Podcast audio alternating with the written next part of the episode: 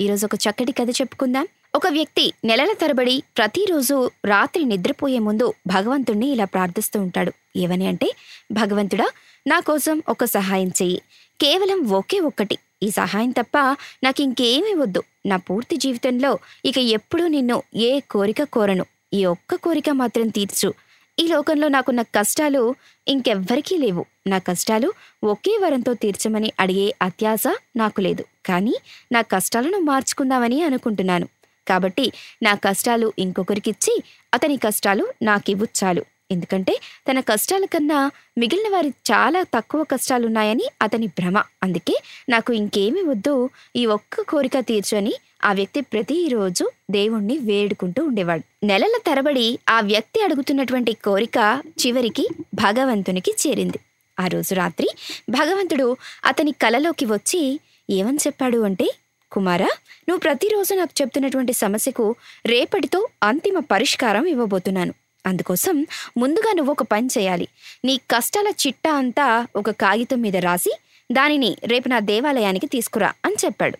ఇక ఆ వ్యక్తి ఆనందానికి అవధులే లేవు. సాక్షాత్తు భగవంతుడే ప్రత్యక్షమయ్యాడు. తన కోరికని తీరుస్తాను అన్నాడు. ఇక కష్టాల చిట్టిని ఓ కాగితం మీద రాయటం మొదలుపెట్టాడు. ఆ కష్టాలు ఒక్క కాగితంలో సరిపోలేదు పాపం అతనికి. అతనికి ఉన్న కష్టాలన్నీ రాసేసరికి ముందుగా అనుకున్న ఒక్క కాగితం కాస్త చాలా కాగితాలు అయ్యాయి ఆ కాగితాలన్నీ ఒక కట్టగా కట్టేసి మరుసటి రోజు ఉదయం దేవాలయానికి బయలుదేరాడు. ఆనందంతో దేవాలయానికి వెళ్తున్నటువంటి ఆ వ్యక్తికి ఒక ఆశ్చర్యకరమైనటువంటి దృశ్యం కనపడింది. అదే దారిలో తనలాగే పేపర్లు కట్టలు కట్టుకుని తోటి గ్రామస్తులంతా గుడికి బయలుదేరారు. ఆ వ్యక్తికి అప్పుడే అర్థమైంది. నా ఒక్కడికే కాదు నాతో పాటు భగవంతుడు అందరికీ కూడా కల్లో కనిపించి నాకు చెప్పిందే చెప్పాడనమాట అని. అక్కడున్న మిగిలిన వారు పేపర్ కట్లన్నీ కూడా తన పేపర్ల కన్నా పెద్దగా కనిపిస్తున్నాయి. అంతకుముందు తనతో పరిచయం ఉన్న వారందరూ ఆ కట్టెలతో వచ్చేస్తున్నారు. ఆ వ్యక్తికి ఆశ్చర్యం కలుగుతోంది. వీరందరికీ నాకన్నా మంచి బట్టలున్నాయి డబ్బులున్నాయి. ప్రతిరోజు పైకి అందరితో నవ్వుతూ మాట్లాడతారు. కానీ తనకన్నా వారి దగ్గరున్న కష్టాల కట్టలు ఎక్కువ ఉండేసరికి అతనికి నెమ్మదిగా నిజం తెలుస్తోంది. గుడి తలుపులు సమీపిస్తున్న కొద్దీ ఆ వ్యక్తిలో భయంతో కూడుకున్నటువంటి అలచడి కూడా మొదలైంది. ఈ అలజడి ఆ వ్యక్తికి మాత్రమే కాదు అక్కడున్న గ్రామస్తులందరికీ పాకింది. మరి అనుకున్న సమయం రానే వచ్చింది. గ్రామస్తులంతా ఆ గుడిలోకి ప్రవేశించారు. అప్పుడే భగవంతుడు అదృశ్య వాణిగా ఒక మాట చెప్పాడు. ఏంటమాట?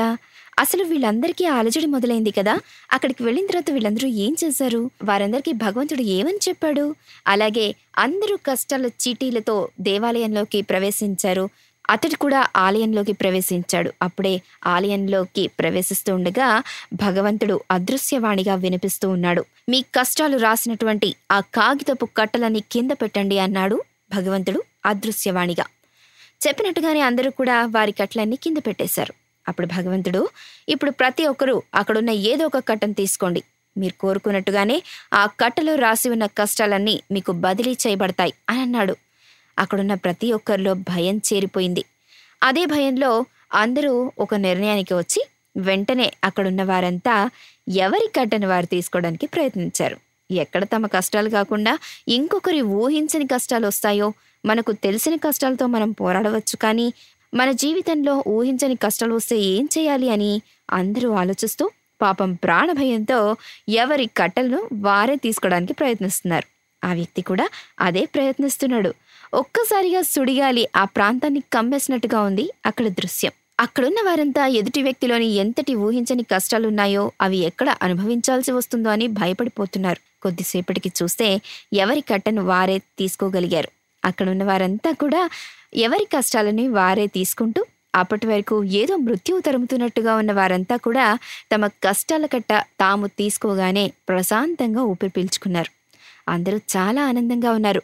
ఆ వ్యక్తి కూడా చాలా ఆనందంగా ఉన్నాడు. వారందరికీ స్పష్టంగా ఒక విషయం అర్థమైంది. అదేంటి అంటే తమ కష్టాలే చిన్నవి. అనవసరంగా భయపడ్డాం. వీటికి పరిష్కార మార్గాలను వెతకాలి పోరాడాలి విజయం సాధించాలి. అంతేకాని వేరొకరి కష్టాలు చాలా చిన్నవిగా భావించకూడదు. ఎవరికి తోచినంత భగవంతుడికి తెలుసు ఎవరికి ఏది ఇవ్వాలో.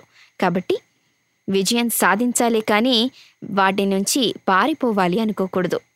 ఇక ఇదే వారి మనసులో మెదులుతూ దృఢ సంకల్పాన్ని సంకల్పించుకుని ముందుకు కదిలారు. వింటూనే ఉండండి మన రేడియో మన సంగీతం మన సంస్కృతి.